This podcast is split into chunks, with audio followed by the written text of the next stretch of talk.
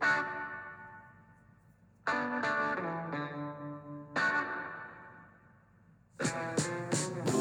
morning and welcome to the Marcus Today pre market podcast. My name is Henry Jennings. It is Wednesday, the 31st of January, the end of the first month of the year. I'm not quite sure where it has gone, but it has gone. And as usual, with all the information contained in this podcast, it's general advice only, so please do your own research. Contact your own financial advisor regarding any of the thoughts, ideas, or insights in this podcast. All right, well, of course, the big events are happening as we speak, and that, of course, is the US tech sector. The results dropping after hours, and fair to say, things look to have been priced to perfection. And across the board, AMD, uh, Alphabet, and Microsoft all a little bit easier on the back of those results. So, a little bit of steam coming out of the market, and we'll probably Marcus will go into those later in his thing, but certainly a little bit of steam coming out of the market. Starbucks was out after hours as well, and they were slightly better. So um, Starbucks good. The tech sector with Alphabeti Spaghetti and AMD, and we had also Microsoft all showing losses, but nothing dramatic. I think 4% was the biggest loss and that was in AMD. All right, we're looking at the numbers coming out officially uh, before the uh, or on the close in the US. The Dow Jones is up 134 points, or 0.35 percent, 38,467. Had a high of 164 up, a low of 76 down.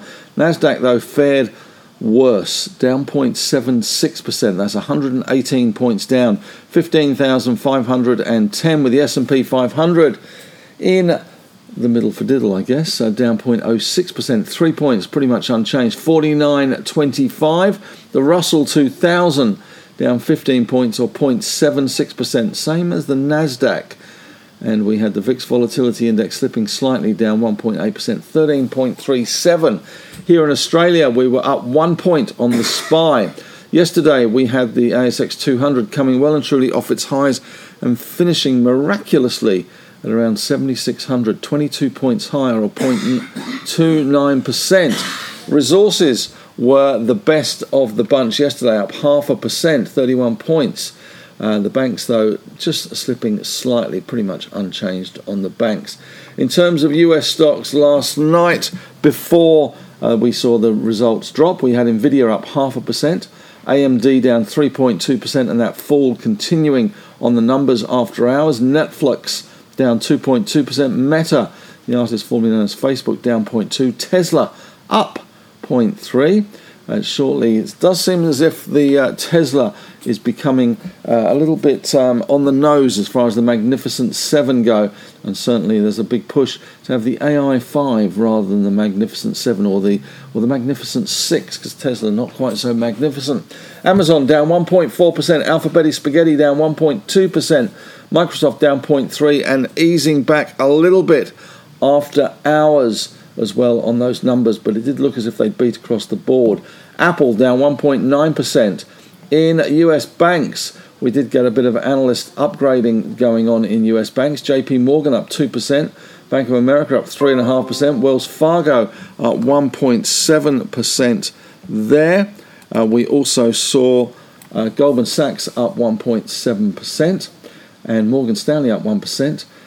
CBA down 0.4 of a percent in trade overseas. Barclays up 1.8% in Europe. UBS used to be smart at 1.3 and Deutsche up 1% and ResMed unchanged in US trade. Avita Health down 1.7%. For those of you that are interested, US 10 year yields 4.04 down 4 basis points. The 2 years 4.35 up 3.7 basis points. But it's all about, of course, the FOMC meeting, two day meeting, kicked off in the US last night.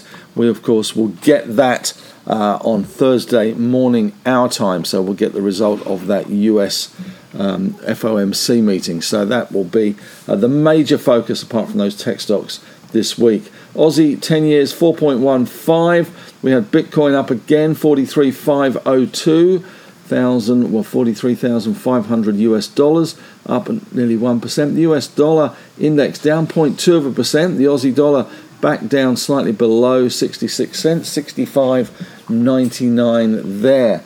Looking at commodity stocks and commodities, we had Brent crude up 0.4 of a percent, 33 cents. WTI up a dollar, 1.4% there. Gold also pushing just a smidge higher, four and a half bucks, uh, 0.22. Platinum and silver both came off. On the LME, copper up 0.8 of a percent, nickel unchanged. Aluminium up 0.5, zinc up 0.3, lead up 0.3 as well. Iron ore pretty much unchanged, as were uranium. Uh, slightly below 100. I think 99 was the latest spot price I saw. Lithium also unchanged, which makes a change for lithium. In terms of overseas resource stocks, BHP in ADR terms down 0.3, Rio down 1.2, Glencore down 0.9, Freeport down 0.6, Vale down 0.4, Arcadium Lithium was down 5.5%. That, of course, is the result of the marriage of Allkem and Livent. Albemarle down 2.3, SQM 1.9% down, and Sigma 4.6% down. So not good news for Sigma. US oil companies slightly higher. Exxon at 1.6, Shell in Europe up 0.9 of a percent there. So stocks in focus today, and of course in Australia uh, we do have uh, the last day of the month, last day of quarterlies, and certainly uh, we're going to see a lot more news coming out today. So that is the way of things. We also got um, it's Wednesday today. We've also got the um, CPI number as well today. Credit Corp and IGO are issuing earnings. Aurelia Metals, Origin Energy, Liontown, PointsBet, Resolute, Syrah providing sales update. Incitec Pivot is ex dividend. Uh, Credit Corp out this morning. It's posted a loss after the US loan book hit. Posted a statutory net loss after tax of 12.1 million, resulting from a 45.6 million impairment on its US loan book. So there we go. We've had Origin production numbers out as well this morning. Origin has reported a slip in its LNG production in the December quarter. Production was 4% lower than the prior quarter. Uh, production over the year, though, to December 31 was 3% higher. And the same period, electricity sales increased 6%, although gas sales dipped 5%. So there we go. Right, let's run through some of the news out this morning in the Australian market. Paradigm Biopharmaceuticals has uh, reported their December quarter cash and cash equivalents 33.6. The outlook is preparing the protocol for the next stage of phase three clinical trials for the US FDA, and we have seen that Credit Corp number. NPAT uh, 33.5 versus 31.8 a year ago. FY guidance, this is after those write downs we just spoke about. NPAT pre impairment 80 to 90 reaffirmed, and the market was going for 85. Earnings per share 51 to 66 reaffirmed.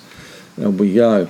We've also got uh, Weebit Nano out this morning. Outlook says on track to achieve the following milestones in 2024 additional customers signing agreements with the foundries and product companies, complete technology transfer in DB HiTek's production fab, and complete testing of its 22 mil global foundry wafers. They are only wafer thin after all. Uh, Bank of Queensland has implemented new management target ranges under its APRA Basel III new capital framework. So, some numbers out there this morning. Uh, we've also seen uh, Max 7 uh, reporting uh, their quarterly as well. Receipts from customers 7.2, cash equivalents 22.7 million, and uh, a bunch of other ones. Bannerman advises board and management changes effective early March. Current managing director and CEO will assume the role of executive chairman, and Gavin Chamberlain is to be the company's new CEO.